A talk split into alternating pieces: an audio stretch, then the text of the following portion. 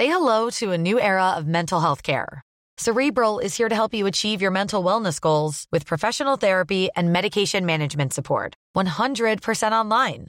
You'll experience the all new Cerebral Way, an innovative approach to mental wellness designed around you.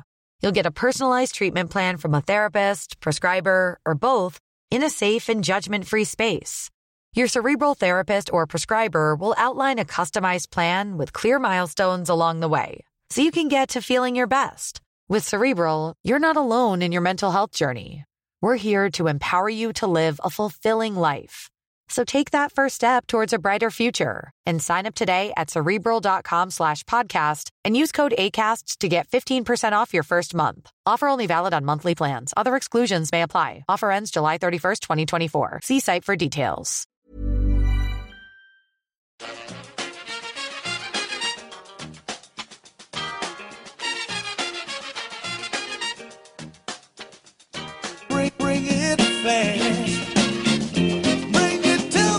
Hello, and welcome back to the EPL Roundtable. I'm your host, Kevin DeVries, and as always, if you'd like to reach us, you can do so by either tweeting us at EPL Roundtable or emailing us at EPLRoundtable at gmail.com. Hi guys, I'm Jim. I'm the Leicester City representative for the EPA Round- Roundtable. Um, you can find me on Twitter at JimKnight88. Hi, I'm Dan, formerly of West Bromwich Albion stats and facts fan site baggiesfacts.com, which is taking a year out um, due to me pursuing other interests for the time being. Um, but I'm still running the Twitter account Baggies Facts, um, so you can find me on there. And I'm also writing for the Eagles Beak um, and hope to write for a few different websites throughout uh, throughout the course of the season. Oh, and I'm a Baggies fan. Hi, uh, I'm Rob Pollard. I'm I'm representing Manchester City tonight. Uh, I'm the Bleacher Report's Manchester City correspondent, and I'm also the editor of Typical City, uh, an online Man City fanzine. Great, thanks so much for joining us, guys. Up first, of course, we have Making the Rounds, where we each have a few minutes to discuss what's been happening at our clubs this week. All right, Jim, I know it's probably pretty boring for you. Another late goal to help get you back in into a match, whether it be a draw or a win. Still undefeated. How long can this run continue? I don't know. I'm not sure my heart can hold out that much longer watching all these games where we go 2 0 down and then come back and take at least a point from it. Um, it's slightly concerning, obviously. We'll start with the negative first because it's always good to start a podcast on the negative. Um, we really can't defend very well at the moment, and that's going to be a serious problem. We've had quite a soft start to the season. We've not really had that. We've not played a, a big team in terms of the top four. Tottenham probably the biggest team we've played this year, and obviously we did get a draw from that. But again, it was another late comeback goal. Um, so that trend isn't going to be able to last forever, and we need to kind of shore up our defensive capabilities if we're going to um, push on to the next level this year from kind of lower mid-table obscurity, even targeting the top half. I think we're going to struggle to uh, to maintain that kind of position if we're going to give teams a two-goal head start.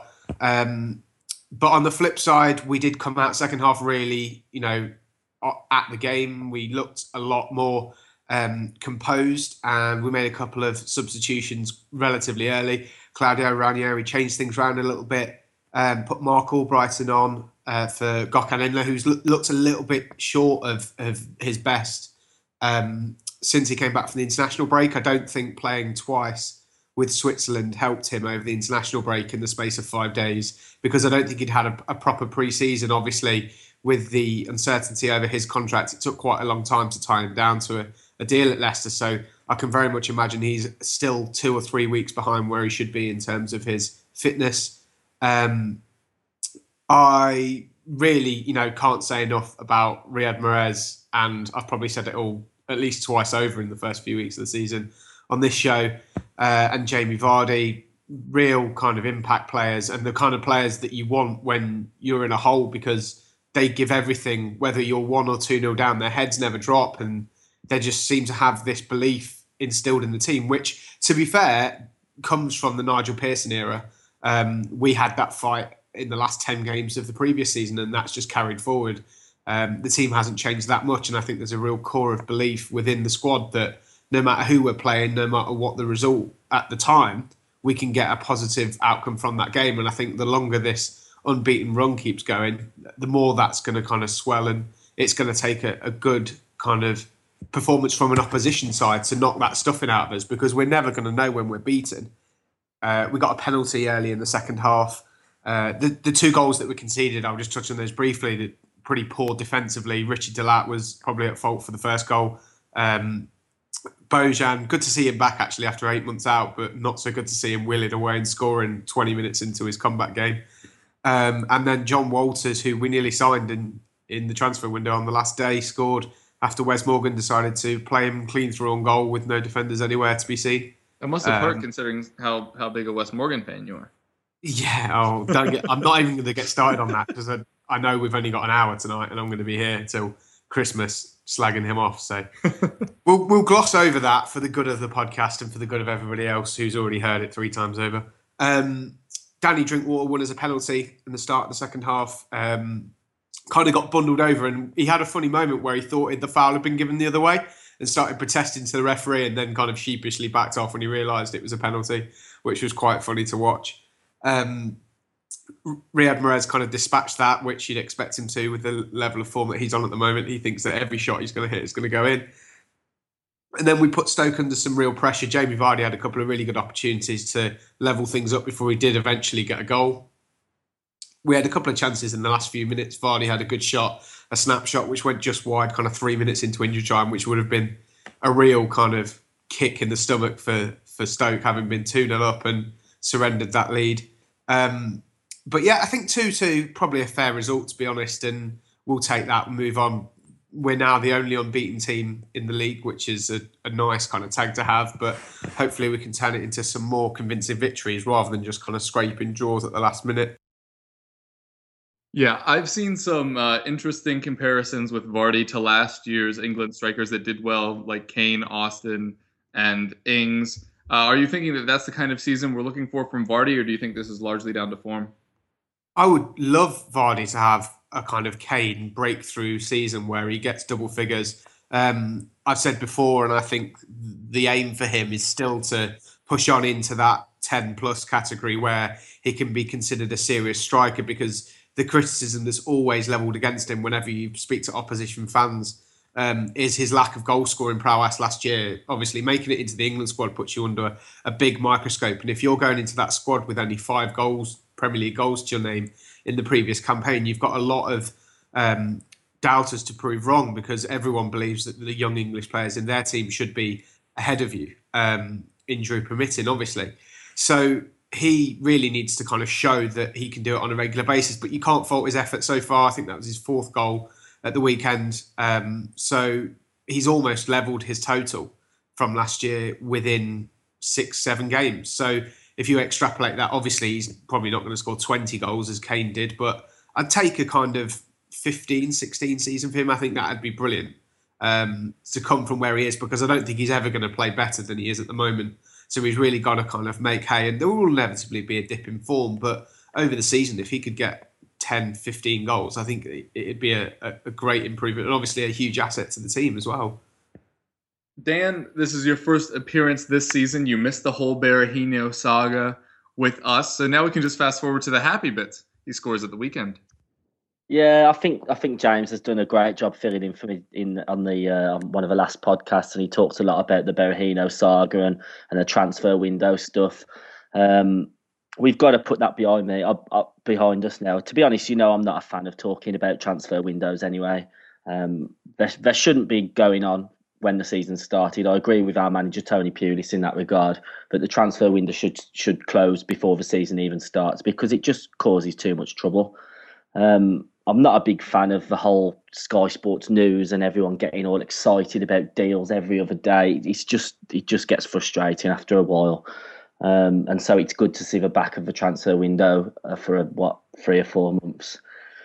Um, and of course, yeah, we we had a, a, a massive game against our local rivals, Aston Villa, um, on Saturday. I wasn't able to make the game, unfortunately, as I was I was flying, but I was uh, I was on the plane flying back from Europe. But it was um, a fantastic win.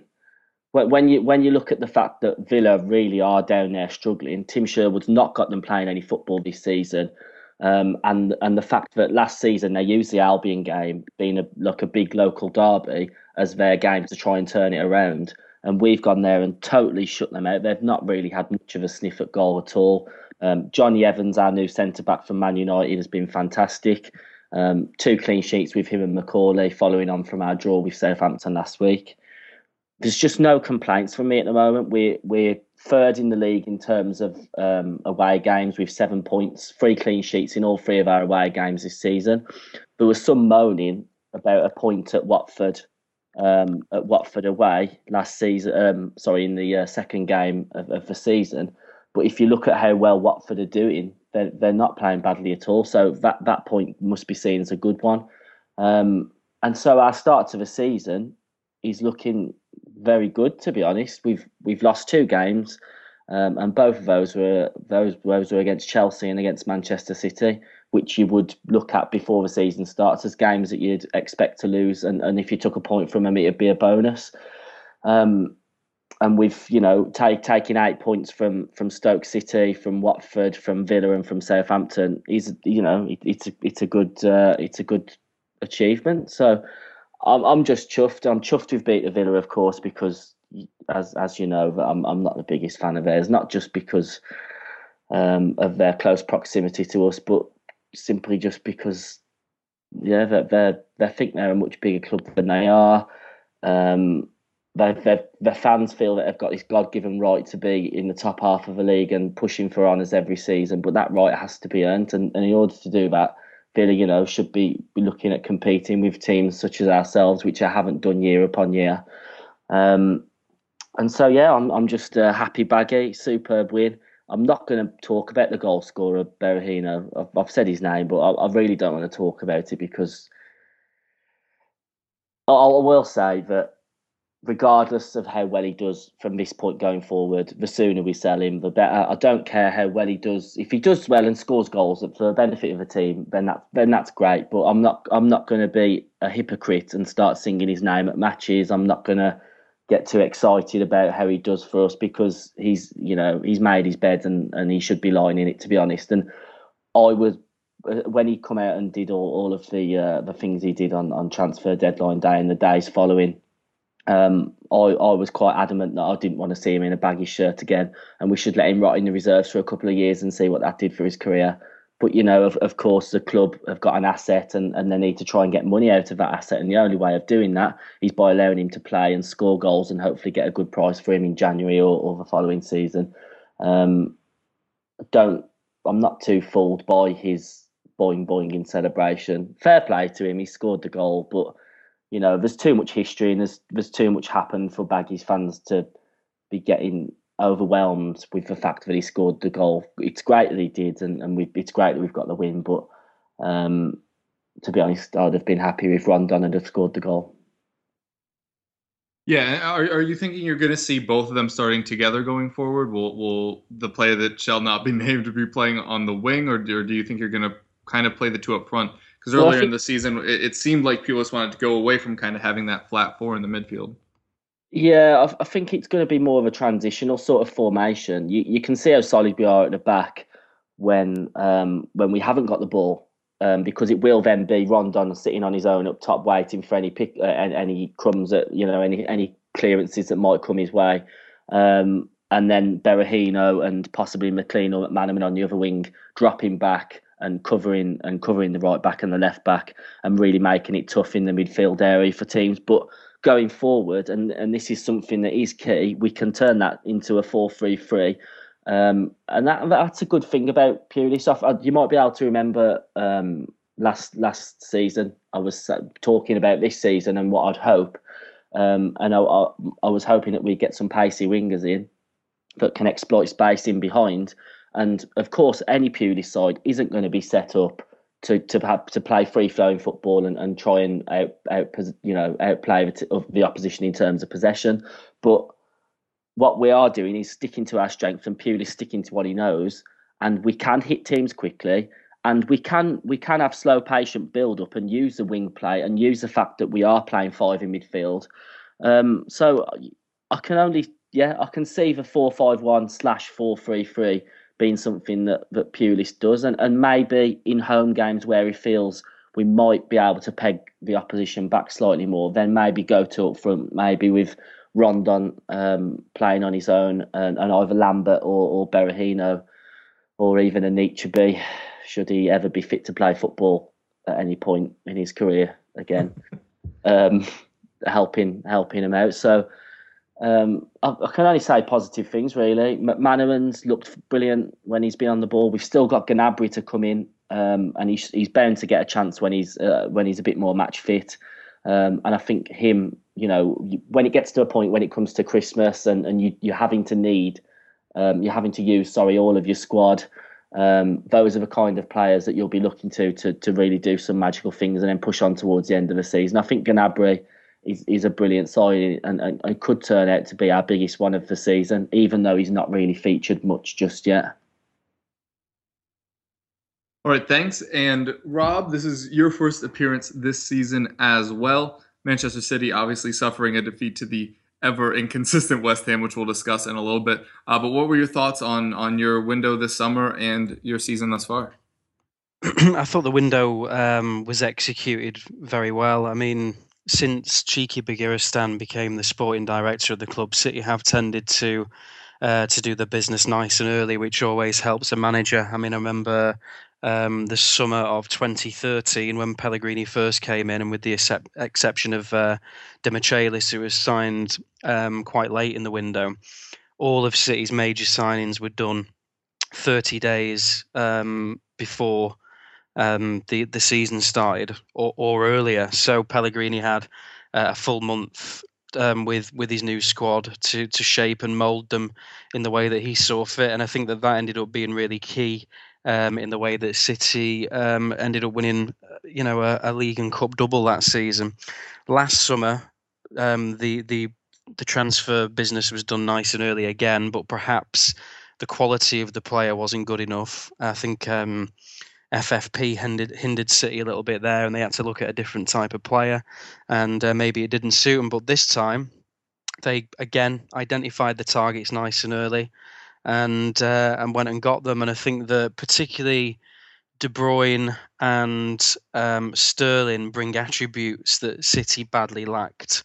Um, I think the the sort of pace and and the uh, the ball carrying ability that Sterling's got um, was something that City were crying out for, and he's made a huge difference straight away and uh, De Bruyne is another one who, who looks to have attributes as well. This kind of, uh, well, the fact that he can shoot from outside the box is a big one because City don't have many of those. Um, and this sort of um, passing ability and, and, and control and picking the right option all the time is also going to come in very handy as well. Um, so the, the, the actual number of players City brought in, as senior players, if you if you discount um, um, Enes Unal, who has now gone on loan, and Patrick Roberts, who is obviously a teenager and won't feature much, the number of players who was brought who have been brought in to the first team is actually quite low. But they've made a, a real difference because they're bringing attributes that were, were really missing previously. So it feels like the squad's been revolutionised when, when perhaps it, um, you know, the, the changes haven't been been that many. Otamendi also uh, looked very good on his debut for, for long periods of that game. He looks like a very uh, aggressive defender, very proactive, always on the front foot. Um, so I think all in all, the window was was a success this time, uh, without a shadow of a doubt. And obviously, prior to to yesterday, um, City starts the season has been fantastic. You know, first five games, won them all, didn't concede a goal, and scored eleven. Uh, it was pretty flawless football, really. But uh, yesterday, obviously, was you know the first disappointment, and I think you know it was in a way it was a timely reminder, really, that the Premier League. I know it's a cliche, it's a massive cliche, but it is very, very true that there aren't many easy games. Certainly, no gimmies in there that you know teams don't roll over, and uh, I think any sort of idea, perhaps that um, anybody had that this was just going to be a title that City kind of strolled towards unchallenged has been has been checked somewhat by um, what was a really good result, uh, really good performance uh, from West Ham. So I don't think it was the worst um, the worst thing in the world that City were given that little wake up call uh, on Saturday, and uh, I think if if City had played poorly and lost, that would have been different. Mm. But uh, I mean, if The, you the last at, 30 minutes were insane. it was incredible. I mean, I haven't seen a game take that shape since the City versus QPR game on the final day of the season in 2012 when Mm. City won their first title in 44 years. I mean, literally, the the ball was so rarely in in City's in cities half of the field. It, it- the the game was camped in the West Ham half. It was it was absolutely remarkable. I mean, 73% possession. I think City had 27 shots to West Ham six and 19 corners or something. And uh, obviously, statistics don't necessarily tell you the whole story, but they had a bit of colour to what I'm saying, which is it was total domination in the second half, and City played some really good football. So I think if you take the, the season, you know, the six league games so far as a whole, you, you know, you'd have to say that City have had a, a really fantastic start. I mean, there's a lot of City fans who are very, very down after the result on Saturday. And, uh, you know, we were sort of suggesting City were, were, were not very good at all, but that simply isn't true. I just think that these fans now are, are served up such good football and so many good results that they they can't handle a defeat. And I think sometimes you've just got to hold your hands up. There was a combination on Saturday of West Ham defending very, very well and also riding their luck a little bit. I mean, if you look at, you know, there was a Yaya Toure chance in the second half that was inches past the post. Adrian's made a phenomenal save, one-handed save from Otamendi's header. So the you know, and, and sometimes these things happen, and uh, I wasn't quite as um, down about the result. I don't think as perhaps some of the other the other City fans uh, were after that game. Well, that's good to hear. I, have a question for you that, that is kind of half fantasy, half real life, which is Kompany missed this one through injury. Mm. We already know you brought in Otamendi on a big fee. Mangala has looked like the player that you thought you were buying last year. He's finally showed up. If everyone's fit, who would you like to see play in which competition? Which which duo, for example, would you like to see in the Premier League? Um, I mean, for me, I mean, I'm going to surprise you, I think, here, and everybody will, pretty much everybody will disagree. But on the evidence of what I've seen uh, of Otamendi last season and the, the flashes I saw on Saturday, I would certainly suggest he would be a starter. And for me, Martin Demichelis is the best defender at the club. Now, obviously, he's old or older than than the others, and, and there is a pace issue there, which in certain games uh, isn't ideal. But for me, on the ball, he's the best, and in terms of reading the game and talking and organising, he is the best. So, I mean, it's not. A, I don't think it's a competition specific thing where you can pick a pair in. I think it's whoever the opposition is and what whatever threat they offer, you try and counter that as best you can. But um, it's certainly good that for the first time since the takeover, really, it feels like there's actually some competition for places at centre half because that's been a position where really there's only ever been two, sometimes one candidate who is actually playing well and can go in there. Whereas now it feels like, all right, we're not talking about four world class players are absolutely on top of their game just yet. I think that could be the case at some stage. But for the first time since 2008, it does feel like we've got four who all feel they can be in the side and are all keeping one another on their toes. And I think that that's a great position to be in, and it feels quite unusual. Great. Um, moving on to Tottenham. Uh, two wins this week for Tottenham on the back of three goals from Heung-min Son. Uh, so he's obviously done very well uh, in his brief stint with the club thus far. Uh, on Thursday, we beat Qu- Qu- something like that. Beat them in the Europa League 3-1. Son scored twice in three minutes uh, to take a 2-1 lead after Kieran Tripper, Trippier? Tri- ah, man, pronunciation's not my strong suit today. Uh, but Kieran Trippier conceded a penalty uh, in the first 10 minutes of that match, which which was not something that you wanted to see.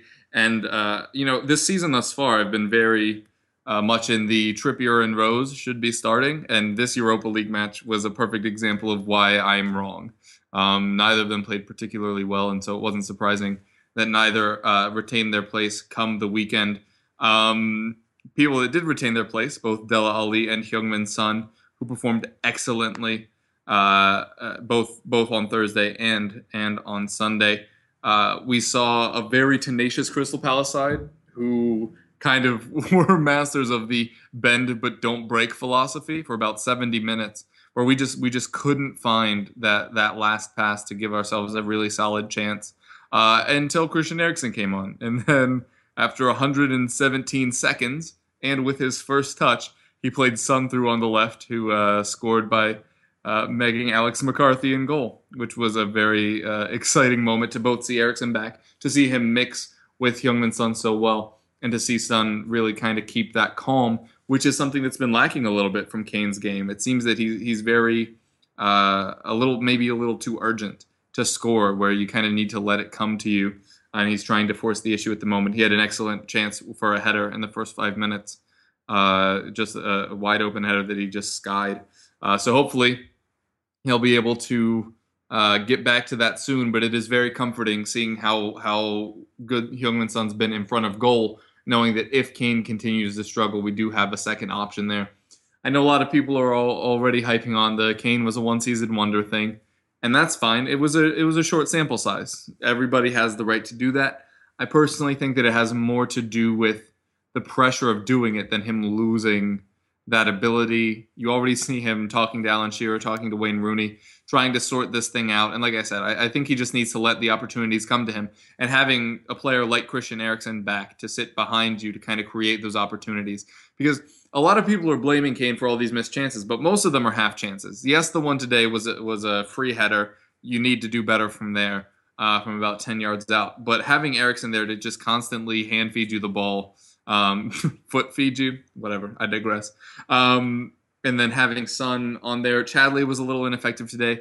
Lamela, I really don't want to speak too much about with Thursday and today. It's very hard to categorize what he does on the pitch, which is a mixture of incredible effectiveness immediately followed by inefficacy by either running into a player or falling down or misplacing a pass. Um, he, he's constantly good 65% of the time, if that makes any sense.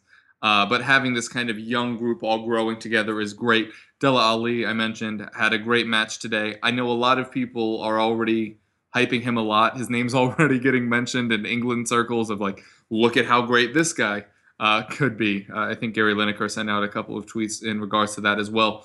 Um, yes, Dele Alli is a very talented young player. Needs to grow in a team aspect individually, he's incredible. 19 years old, looks completely unfazed by the Premier League, looks really good.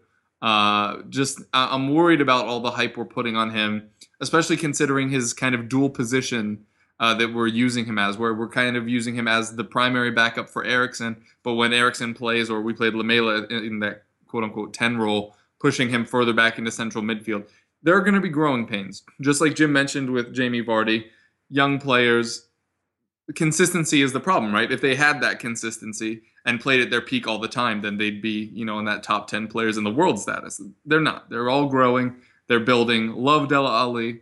He should be getting some recognition, but people already putting the, our hopes for the season on him, I think, is a bit much. Hey, I'm Ryan Reynolds. At Mint Mobile, we like to do the opposite of what Big Wireless does. They charge you a lot we charge you a little. So naturally, when they announced they'd be raising their prices due to inflation, we decided to deflate our prices due to not hating you. That's right. We're cutting the price of Mint Unlimited from $30 a month to just $15 a month. Give it a try at mintmobile.com slash switch. $45 upfront for three months plus taxes and fees. Promote for new customers for limited time. Unlimited more than 40 gigabytes per month. Slows. Full terms at mintmobile.com. Sorry, Kev, before we move on, do you mind if I just ask you the um, we did talk off air a couple of weeks back mm. about um, about Saido Berahino. I know I said I weren't going to talk about him. yeah, but I, have just thought about the. Um, I'm, I'm part of the Albion Assembly where we, right, we right. all meet up and, and discuss things with, with the club, and um, we had a, a about 80 minutes worth of chat with our technical director, um, Richard Garlick, and, and for probably about 20, 30 minutes of it, I was talking about the Berahino saga. Did you watch that at all? Or? I did, I did. And I, I talked with James a little bit about this, but I would be interested to get your take. The thing that we kept hearing, and the thing that, that tasted a lie to me, frankly, was this repetitive comment that we didn't leave you time to find a replacement when you'd already brought in two replacements. Yeah, no, I think I think I get that. That's that's fair point. Um, you didn't leave us any time to get in a pri- replacement. Should we have needed to have got one in? I right, think, but like you I only think- sold Brownie think- Day when it yeah, looked like I- I think Berahino the would go. is- yeah, I think I think the point is if we had have sold Berahino, then we would have probably strengthened the other areas of the team. So it would have been a case of it's fair. It's, it's great having the money available to. It's great having the, the money available to spend, but we haven't got it. So the Berahino money would have been. Oh, so they, they kept implying that the replacement wasn't forward, but you're saying you would have probably added Yeah, we wingbacks would- for starters. Yeah, we yeah we we we we play uh, we play a left midfielder at left back and we play a centre back at right back. But that's that's Tony Pulis and, and that's a completely different issue. Yeah. Um, I've just just got a question for um, well, just a bit of a comment really for Rob. That it's refreshing to hear his comments um, about City and accepting that sometimes you're going to lose games in the Premier League because they're all they're all really tough games. I was a bit disappointed to hear that um, not not massively, but there were boos at, at the end of the game at, at, um, at the Etihad Stadium, and it's just frustrating to hear that. Although that would have been a small minority, and you know frustrations of being at the game, but I just don't think there's any need to boo your team after the start Man City have had. It's ridiculous that anybody should even entertain booing one bad performance. I just we just need to get away from the fact that these footballers are human beings and not robots, and and that they will occasionally fail in their tasks of winning a football match, and it's to be accepted, and you just move on to the next one. As long as it's not happening every week for a club of Manchester City size, it's not a problem. Um, I'm just I'm just sick of fickle supporters everywhere. Yeah, I mean it was. It's uh, it is absurd. I mean Navas in particular was booed yesterday. Um, I mean I'm sure this is a thing at every club, but I have noticed at City down the years there's always a boo boy. Now, when we were in the doldrums in Division Two, the boo boy was somebody who was awful at football, whereas now City are incredibly good. The boo boy is a World Cup winner. It just it's outrageous, really. And um, I just there's also, I mean, this was a, a topic for another podcast because I feel it, it's too long and it would take me too long to explain in detail. But there is a new breed of fan at the club, um, which was obviously quite easy to predict as soon as the takeover happened. and Success was almost guaranteed. There's a new breed of fan who weren't there um, sort of 20 years ago when I was walking through the side streets of Moss Side, going to games and watching us get turned over by Stockport and Macclesfield. And they don't seem to have the same uh, sensibilities as I do in terms of what I, you know, what they appreciate about the game and what I do. And I think it would be people like that who would have been booing City's first defeat in the league in six games at the After start of the having season. 27 shots and dominating every Yeah. aspect. Yeah, Exactly. and and we're still top at the end of the game. You know, at the end of the weekend, City is still top of the table, and there were a few idiots booing. I mean, it is it's just absolutely outrageous. I can see what you're saying because it's although it's we're at a different level compared to you. We we have progressed a lot over the last few years, and there are some Baggies fans that only know what what they've seen over the last ten years, which would be the majority of winning the championship or being in the Premier League, and and it is so frustrating when I have to think back of, of to the nineties and some of the football that I watched that was absolutely atrocious, albeit being a, a younger lad. You know, I, I just think it's crazy that football nowadays it's just so everyone's so quick to jump on it. But yeah, like you say, I think it's a, a topic for a whole new podcast. All right. Well, the one that we're actually talking about, mentioned a little bit earlier, we're going to talk about West Ham. And no, Sean isn't on here, and no, he hasn't pressured me into doing this. But they're currently sitting very high up the table. You know, no one expected them to be in third. Last year, they started the season very well. Uh, and we have two people on that have played them recently. So I was curious specifically to get your opinions, Jim and Rob, on what worked in, in their win against Manchester City and what didn't work in their loss against Leicester. And can we make any sense of what this team is going forward? I think with the Leicester game, um, it was. I mean, the first thing to say is that it, it was a, a game of very fine margins. Um, they didn't disgrace themselves at all. I mean, we scored a couple of very, very good goals, but they had their fair share of chances in that game. And, you know, up until the um, Adrian sending off at the end when they'd already made their three substitutions, um, I think Jenkinson went in goal after that. Um, you know, it was a very even game. I think I know we've mentioned it previously, actually, but I think part of it is their ability to go away and play what Slaven Bilic wants, the, the type of football Slaven Bilic wants to play, or certainly feels more comfortable playing, which is sitting slightly on the back foot and letting the opposition attack them and then hitting them with the pace. You know, they've got people like Victor Moses. Uh, Sakho isn't slow. They've got pace in the team, and with um, Payet as well. You know, he's that midfield driving force that is going to not only create you goals but score you goals as well. You saw um, in the Newcastle game where they they won on Monday night. Um, him uh, get one from the edge of the area and then tear forward and get onto the rebound um, after they'd hit the bar. So I think they are kind of the quintessential team that are enjoying that kind of will sit back and let the opposition attack us. And the, the scouts that they're taking indicate that just as much as anything else. You know, they've been to some big teams and they've won. Um, and they haven't done it by going all guns blazing. Um, they're perfectly adept at sitting back, as we saw yesterday. And yes, they rode their luck a little bit yesterday with the Manchester City game, but you have to against teams like City. You can't expect to be standing pound for pound and toe to toe with them, which some teams will try and do, and they'll get turned over four or five nil. Um, and they probably could have quite easily won that game if they'd have gone for a third goal yesterday. But they recognise the situation that when De Bruyne scored um, the first goal for City, maybe it wasn't the time to go gung ho and try and nick one, you know, the whole time. The game is to sit back um, on the back foot and pick your spots. Um, they've got the pace to hit them on the break. Uh, they've got a lead to protect, and they're, they're quite a solid defensive unit, especially now Adrian's back in goal. I think they're a million times more confident than when they had Randolph in goal over the last few games, although they did win a couple of them. Um, I think he is a, a big cornerstone for them um, at the back. So they're perfectly happy to sit back and spring out and take their chances when they get them, which I think is why they've been able to go to so many big teams this year already and, and get three points, which are pretty unexpected. Um, from my point of view, I've- seen the three away games um, that they've played, and they're they're very much built to to to play away from home in the sense that um, they pack the midfield, so they deny the home side, um, you know, space to kind of play, and uh, they've got a lot of pace going forward on the break. And they've got a couple of players like Noble and Dimitri Payet who are capable of of finding players who are um, running through at pace. So they look set up to do very well. I mean, obviously, I'm not saying they're set up to win.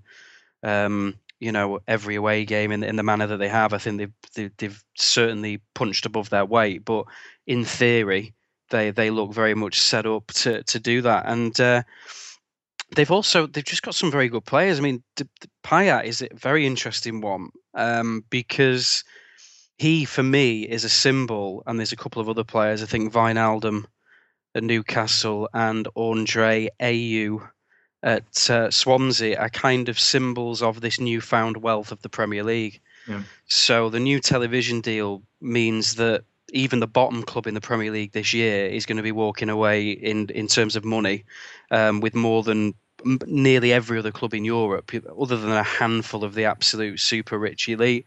And you're going to start seeing this effect. There's going to be a trickle down effect where players of that quality are going to end up playing for teams that you know you would traditionally fall outside of the top six, and um, I think that's going to be quite interesting to watch.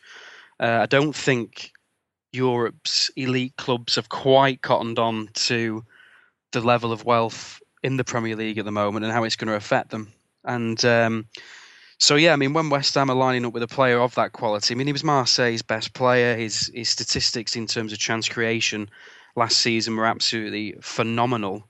Europe wide, there was hardly a player who could claim to have contributed to more goals than him, and, he, and he's transferred that to his time at West Ham. I mean, he wasn't even particularly great against City yesterday, but there was a moment towards the end, sort of three or four minutes to go. West Ham are obviously absolutely been clinging on at this stage for dear life. He gets the ball, takes a couple of players on, keeps it in the corner or whatever, and you just think, wow, you know, they've really found themselves a, a quality player. And obviously, the more of those you have, the more chance you've got. So I look at West Ham and I think that they're not a great side, but they've certainly got the tools um, to hurt people, and that's what exactly what they are doing at the moment. And I also think they've got a manager who is the kind of manager who is going to get a lot out of his players. He, he strikes me as one of those that, that they're going to be desperate to play well for. He's incredibly likable. I mean, his press conference at City yesterday was absolutely fantastic. I mean, it really was. He he lit up the room as soon as he came in, and you know, he was charismatic, he was entertaining, he was likable, he was intelligent, he, he spoke thoughtfully. Um, so I think that he, you know, if he if he can ride the crest of this wave, I don't I, don't know what tactically, I don't know whether he's the most astute. I, I need to sort of have time to weigh him up more, but he does strike me as one of those managers who is going to get a lot out of his players. And um, I don't know. I think uh, West Ham look pretty well placed to sort of challenge for that sort of, you know, sixth, seventh, eighth sort of category. And uh, I think it's the I think it's a combination of their pace on the break and um, the fact that they've got some goals in the squad. You know, they've actually got options in the striker department, which I think is very important in the Premier League. And uh, like I say, a couple of players who can f- play through balls and long balls and stuff that can find these players uh, in some space, and I, I think they'll do okay. From there to a more inclusive things about our actual clubs. Uh, if everybody would just take a couple minutes and talk to us about how your new signings have settled in, are they performing well, and has their impact changed where you think you may finish this season? We'll start off with Jim and Leicester. I know you mentioned Gökhan Inler there a little bit more. Uh, Christian Fuchs is somebody that a lot of people were excited about. Not really done much. How how on the whole have your signings done? Um, it's been kind of a mixed bag. It's difficult because some of them haven't played very much at all, so it's very difficult to judge some of the quote unquote bigger signings that we made.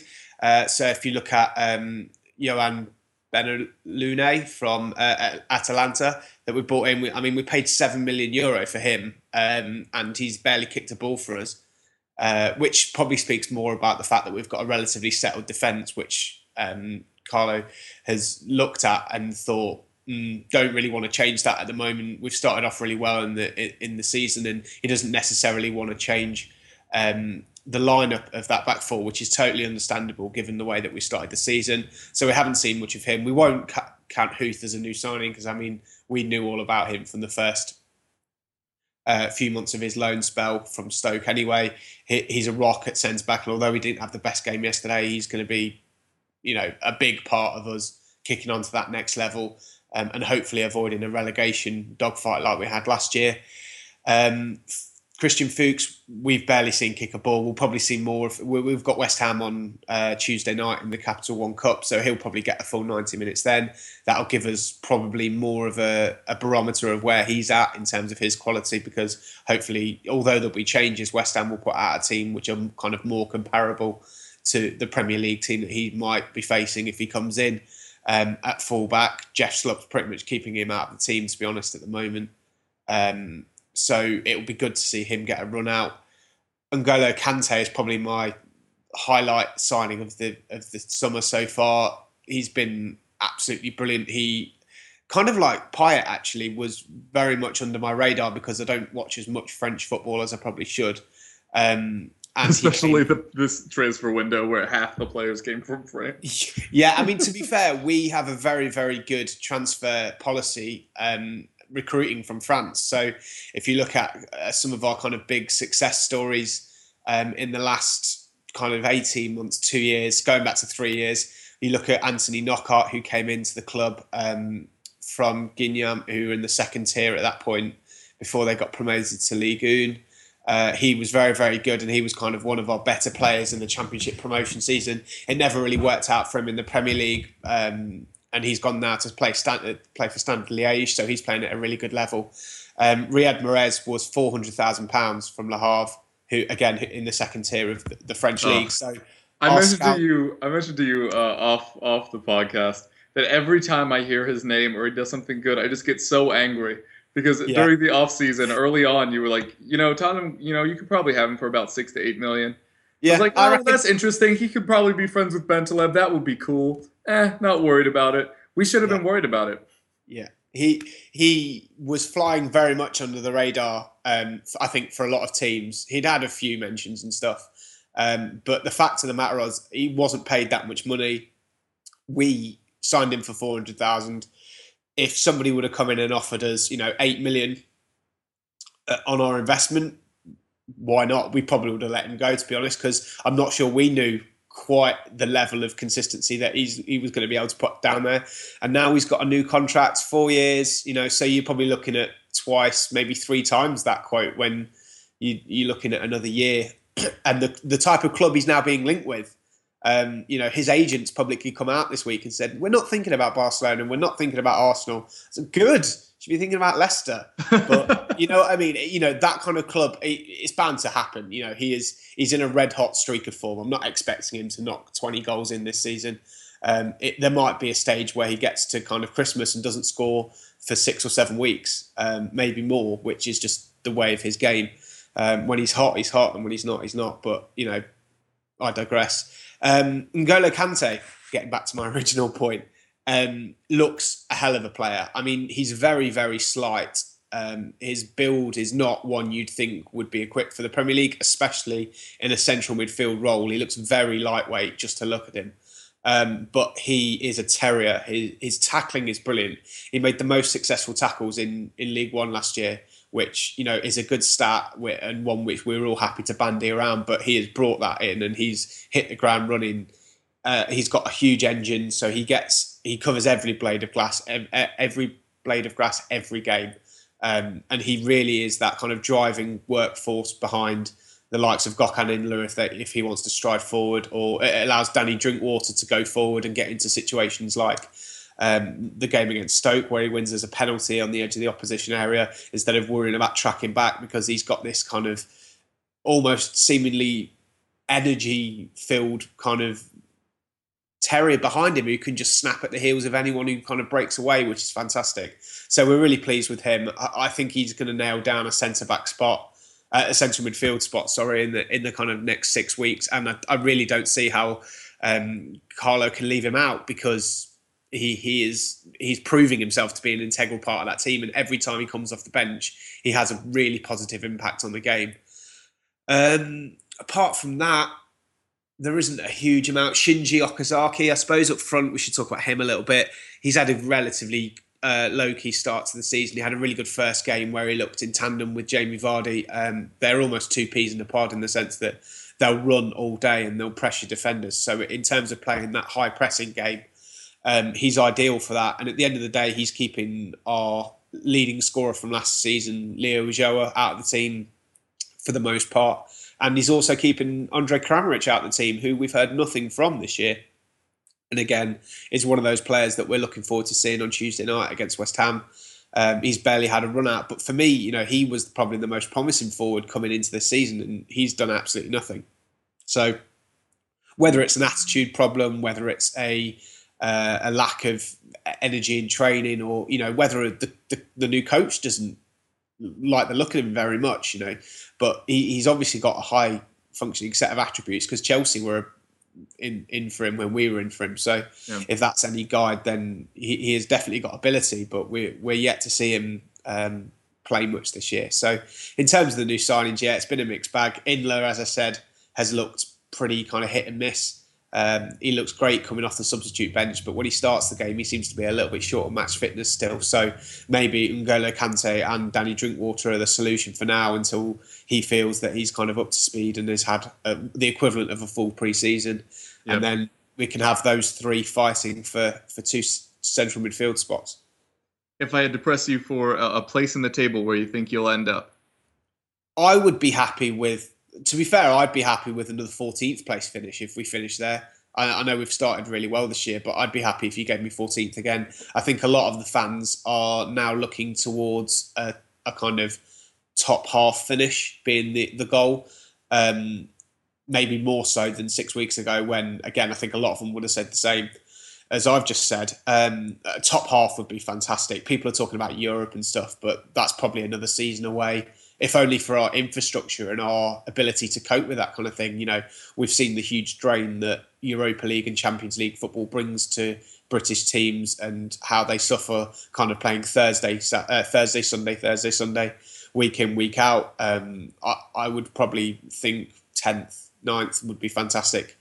Um, throw a bit at the cup run maybe, and then push on next year, and then we can have that kind of next step up where we are trying to compete with your Swanseas, your Evertons, and you know West Ham maybe even this year as as Robert said, kind of kicking on towards that eighth, ninth Right. um, spot of uh, for the for the Europa League in, in sixth and seventh. So that's if the the coefficient means that we still keep all those places. I'm still not sure how that all works. Yeah, but that's that's definitely a topic for another day. yeah, But definitely. happy with 14th, but looking further up the table. Yeah, I would I would love 14th, but I you know realistically, I think a lot of people are now looking at 10th as being the kind of the Right.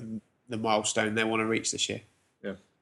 All right, and Dan, uh, quickly, you made some interesting moves, bringing in Salomon Rondon, very highly rated. You brought in Jonny Evans to short the back with the the departure of uh, Brown Ideye, no, Joleon Lescott. yeah. uh, goes over to Aston Villa. He's your very own personal Sol Campbell. We're not there to talk about him. We're Going to talk about your incomings. How impressed have you been with your two new signings? I would just like to say quickly, Joleon Lescott was a fantastic player for the Albion, um, and it's a shame that he's moved on. I can understand why the club have got rid of him um, with, a, with a year left on his contract and, and his age, and, and the fact that he's going towards uh, the end of his career, um, and he's not had the best of starts at Aston Villa. Bless him. Um, and Brown Ideye gone to Olympiacos, and he was he was coming up against Bayern Munich the other night, which was uh, it was it was good to watch, and he nearly got himself a goal, which would have been nice. Um, both go with my best wishes, to be honest. So I hope I wish them both good luck. Um, in terms of players that we've we've brought in, we've we've signed James McClean from Wigan Athletic, who tries really hard, um, and that's not I'm not I'm that's not me like a backhanded compliment at all. Um, he really does give everything every every minute that he's on that pitch. He gives everything you've got all the other stuff that comes with it, a poppy debate and, and he's you know all, all the, that nonsense that comes with it. I get that, and I get that fans fans around the country have been booing him. Home fans when we've been away from home, and away fans when we're at the Hawthorns have been booing him. And, and you know if if if I want to do that, that's fair enough. Um, I don't want to talk politics when it comes to, to one of our footballers. Um, if he scores goals for us, and then I'm happy happy for him to to stay. And um, if he wears a shirt with pride, you know, he looks fairly useful. I wouldn't say he's a top class Premier League winger, but you know, if if he can whip in a few crosses and, and um, help Brunt and help McManaman, you know, with, with the assist, then I'll be happy with that. Um, in terms of defensive reinforcements, we signed James Chester for a rather exotic fee of eight million pound. Yeah, uh, uh, pretty close to what we paid for Alderweireld, but obviously extenuating circumstances. Very. I'm not saying he's not worth that, but the fact that we paid eight million pound for a player, which would be the third highest we've ever paid for a player in, in our history, um, I'd expect him to be in the starting eleven. So he's not at the moment. Not sure why that is. Not sure whether Pulis has seen something in him since signing as to why he's not really featuring. Um, and maybe that's why we went and signed Jonny Evans as well. Um, but we'll we'll just see how that one develops. Um, Ricky Lambert, good signing. Will, get goals this season. I'm sure he'll probably get six or seven, um, and he's always reliable if Berahino's not on the field from a penalty spot. Uh, and as you mentioned, Salomon Rondon or Jose Salomon Rondon for his for his full name. Um, and I think I just, really? I don't think Yeah. I knew that at all. Go, going back to what Rob said about um, some of the lesser sides in the Premier League being able to attract players, um, and that was one thing that the technical director spoke about when we were having those discussions the other week. That um, that Rondon is a type of player that two years ago we would never even have been able to look at. To be honest with you, he scored one in two throughout his career, and we've signed him from uh, what what compared to us, he's a European superpower. You know, Zenit St Petersburg are a very very good side. It's it's just it's a great signing for us, um, and he will come good. He's got one goal so far in a team that doesn't score a lot of goals, um, and I can expect he'll get maybe ten or twelve this season. His link up play is very good. He's not slow at all. He's not the fastest, but he's not slow at all. He keeps defenders thinking because his movement's really good. Um, and he's very good at winning the ball in the air. He, he, he is the kind of all-round forward that you need in any situation. You could start him against any team in the Premier League, and he could he could fit his style into to being able to match up against their defence. Um, and I think he'll he'll definitely score a few goals this season. And, and twelve million pounds, yeah, it's a, it's a lot of money, but it's a going rate now, isn't it, for a footballer of his quality? Um, and then the the three players who I just want to round this up with um, are uh, well, we, we seem to be turning into Man United reserves at the moment. Um, Anders Lindegaard, who, who's a very good goalkeeper, um, and he's you know he's going to be our backup keeper by the looks of it. So you know we've signed him to sit on the bench. It's a very good option to have, or a very good keeper to be able to call upon. Um, and Jonny Evans, and, and of course Fletcher, we signed in January. But Jonny Evans, um, two two games for for the club so far, very assured, um, very composed. If, of course, he plays international football with McAuley already, so that partnership was already there, um, and they know each other very well. So he, he's just slotted into the side as if he's played for us for the last ten years. Um, yeah, so I'm I'm just hoping that his form goes on, and for six million pounds, really, um, which is less than we paid for Chester. Um, you, you've got no complaints whatsoever. Um, you know, if if you'd have asked United fans maybe at the start of last season whether they'd rather get rid of, of Chris Smalling or whether they'd rather get rid of um, Jonny Evans, I think the question it would it would have been we'd rather see Smalling leave. I think, um, but of course he's kicked on and had a really great year, which has allowed us to go and sign um, one of the better centre backs in the league, and and you know it, it can only bode, bode well for a, a team of our size that we can sign players of that ilk. All right, thanks, Dan. Uh, Rob, we talked about them a little bit at the top. We already talked about Otamendi and De Bruyne and Sterling. Uh, how have you felt that they've all settled into the club, and do you think they'll be able to really help you reach that that title that surely you're pushing for? Uh, they- they've, I mean, Sterling is the one who's played the most so far. Um, he's not actually had a, a game where he's been outstanding, but just by just him being there um, has made a massive difference. He's balanced the side for a start. I think that with Navas wide right um, and him wide left, it's given City a twin threat down the flanks, and it gave it's given David Silva more room in the middle, and that's been huge. Obviously, his pace is a, is a real threat. Uh, and he can take players on, which I think he's he's just what City needed really. Um, so I think there was a lot made of the 44 million pound uh, rising to 49 million based on various add-ons. There was a lot made that perhaps that was too much, but I was very much of the mind before the deal was done that there there was no other.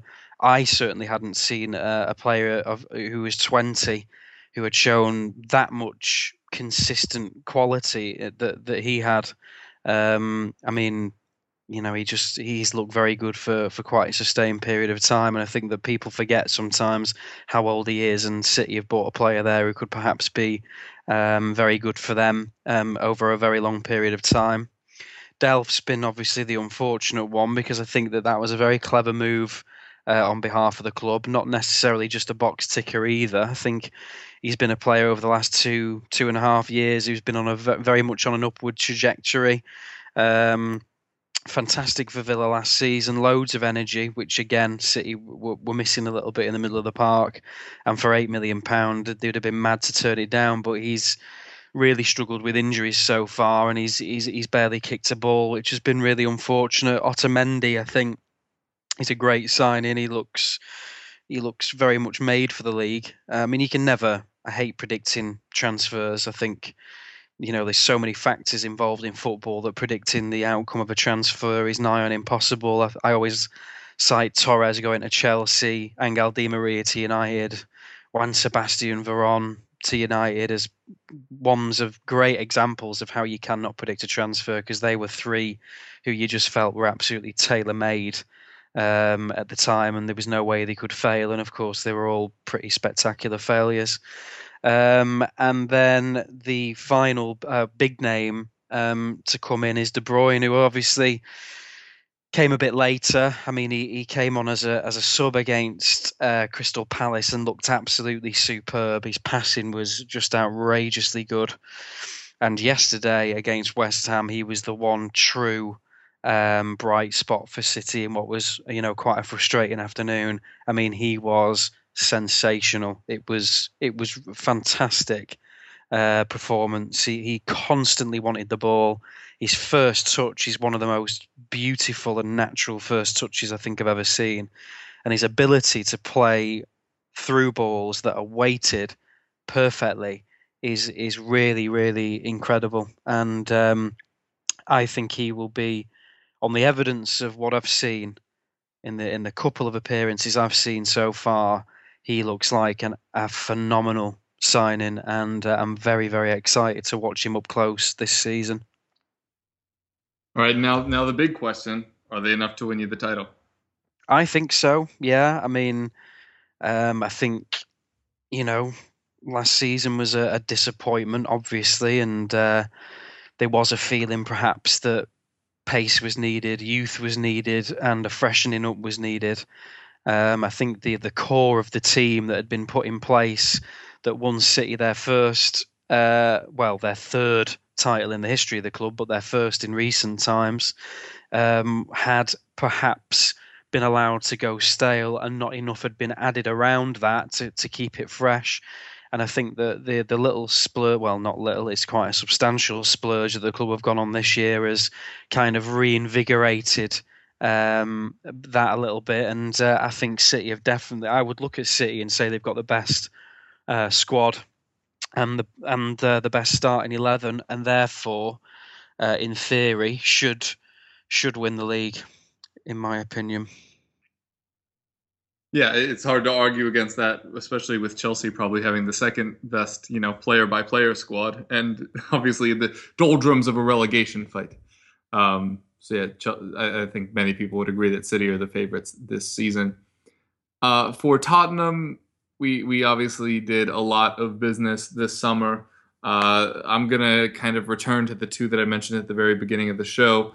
Uh, Heung-min Son and Dele Alli have both been very good. Yes, Dele Alli was technically brought in in January, but then immediately loaned back to MK Don. So we're really getting our first taste of, of what he can bring for us. And yeah, I, I am trying to kind of kill the hype a little bit just because it's so easy to build people up and then tear them down. We're seeing it happen with Kane right now. But is he incredibly talented for a 19 year old? Yes. Uh, we heard this summer, and and I did have high hopes for him coming into the season just because we heard over the summer that he was outdoing Nabil Bentaleb in training, and Nabil Bentaleb got his start at 19 because of how hard he trained. And Sherwood and Pochettino are, are both very big on on uh, training performance translating to on pitch performance, which is why Soldado had as many chances as he did, because apparently he's another kind of training warrior. Uh, so we we knew he could be good. I'm not sure we knew he could be this good, and I'm not expecting him to be this good going forward. Dele Alli, that is. Uh, but he's done incredibly well for us, and, I'm very impressed by what he's done, as I mentioned before as well, in two different positions. Heung-min Son came out of the blue. It was kind of similar to the Nacer Chadli signing two years ago, where you don't hear anything about it, then you hear something about it, and in the next two days he's already at the club. Was like, well, you know, in an era where you know these transfers can take a large, large time. I know Jim, you mentioned the Gökhan Inler thing that dragged on long enough that he's not really fit enough uh, to the to the standard you'd expect. But Son came at kind of out of nowhere from Leverkusen. Uh, we were looking for a whole lot of wingers. His name never cropped up. Uh, he shows up, obviously, as I mentioned before, three goals in two matches this week. Uh, again, not, don't want to put that much pressure on him, and don't want to blame him for the failings that we had had previously. Uh, not expecting him to fix everything, but he he is immediately our best winger and is yes, our second best striker, but arguably right now our best striker. So how we're gonna kind of use him throughout the multiple competitions will definitely be interesting. Especially, you know, we we don't get uh, an easy one this week. We we play Arsenal on Wednesday, and then uh, Raw we play your team, Man City, uh, next weekend. I think on Saturday it is. Um, so that's that's a very tough time for us. Other signings we made: Kieran Trippier hasn't seen uh, the pitch in the Premier League wasn't particularly great in Europa League, as I mentioned earlier, uh, conceding the penalty at the very beginning of that Europa League match. Toby Alderweireld, obviously an incredible signing. I was talking to Seifu earlier, that's our uh, editor slash producer, about last January. We were really excited about getting Winston Reid in, like really excited. And he did play well against Manchester City, but us not really pursuing that deal led to the vacancy that led to Toby Alderweireld coming in and that has obviously been the best way that any of that could have happened. Pairing him with Jan Vertonghen, has immediately shored up our defense. Already have three clean sheets in the last three matches. Uh, last season we had nine all season, so to have that many through week six is, is very promising for us. And you know it, it's it's a very exciting time for Tottenham. Whether or not we're going to get to you know the, the lofty heights of a top four battle, I'm not even sure of that. Uh, we have a whole lot of young talent that are coming through. Oh, forgot Clinton N'Jie or N'Jie Clinton or just Clinton. Still not sure how we're supposed to deal with that. Uh, very pacey uh, from Lyon. We've talked about him a couple times. Hasn't really done much. Came on for about 10 minutes in each of the last two matches. Looks very pacey. Looks pretty tenacious as well, but haven't seen much of him going into attack, so won't really speak to his abilities there. All in all, where do I think that leaves Tottenham? I still think top seven is absolutely fine.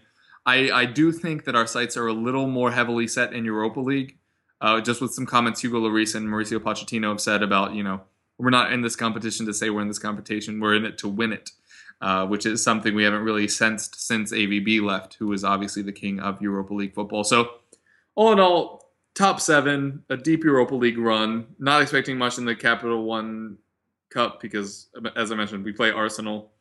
Uh, maybe an FA Cup run would be nice. But all in all, not not putting too much pressure on this year. I think the most important thing is developing and cultivating all of this young talent that we already have at the club because we're going to lean on them pretty heavily to carry us through the stadium building years. I've joked a couple times on the show before and on the fantasy pod as well that you know building a stadium knocked Arsenal from title winners to top four trophy celebrators what's it going to do to us when we can't get into the top four? Uh, so having all this young talent, we're probably not going to have a whole lot of buying power. Uh, so having all this young talent like Alli and Bentaleb and Mason and hopefully Townsend can get his act together and Lamela and Eriksen and Son, getting all of those guys together and, and growing at the same time, I think is going to be how we try to get by uh, through what will probably be pretty lean times financially. So all in all, impressed by most of our signings. Sad that Trippier hasn't mattered. Uh, excited to see more of N'Jie, and most impressed with uh, Alderweireld's son and um, Dele Alli. And with that, we are out of time. So if you have any projects you'd like to plug, or if you'd like to tell people where to reach you, now would be a good time. Thanks for listening, guys. I've been Jim. Uh, I'm the Leicester City representative for the EPL Roundtable. Uh, you can find me at Jim Knight 88 on Twitter. I also do a lot of writing for Goal.com, where I'm the chief betting editor um, some stuff for wheelofbetting.co.uk as well. Um, so if you want to go to either of those, you can find my ramblings there. Um, I'll just give a, a, quick shout out to um, a, a, podcast that I've previously been involved with um, called We Are Going Up. It's a football league podcast. So if you want to get the kind of heads up on the teams that are snapping at the heels of the Premier League relegation zone, the teams that are going to be coming up next year, then uh, give them a listen. There's some really cool insight there into the teams that you might be playing next year. Cheers for listening. I've been Dan from the uh, from a Twitter account Baggies Facts. You can check out my work um, over at uh, theeaglesbeak.com, who I'm going to be writing for this year, um, and hopefully I'll be able to update you all um, very soon on some more projects that I'll be doing. So cheers for listening. Yep, thanks for listening and thanks for having me on. Um, I'm Rob Pollard. I am the Bleacher Report's Manchester City correspondent. I also contribute to the Manchester Evening News um, Squawker, and Mirror Football. And I'm also the editor of Typical City, which is a Manchester City online fanzine. So if you'd like to check out any of my work, you can do so at all of those places.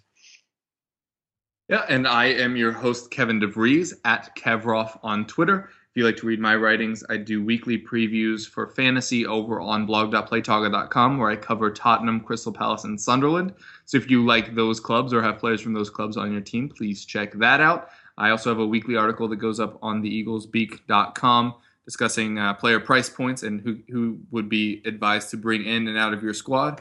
Uh, heads up, I thought Graziano Pelle was going to be awful this week, and he scored two goals. So take that uh, with a grain of salt. But it's definitely a, a, solid thing to look at to just give you a little bit of an idea of what you, you can expect heading into the fantasy week.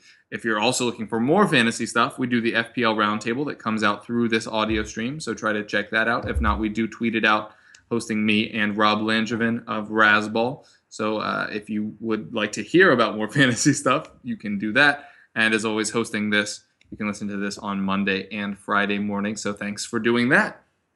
And thanks so much to you guys for joining us. It's been a pleasure as always, and we hope you keep listening.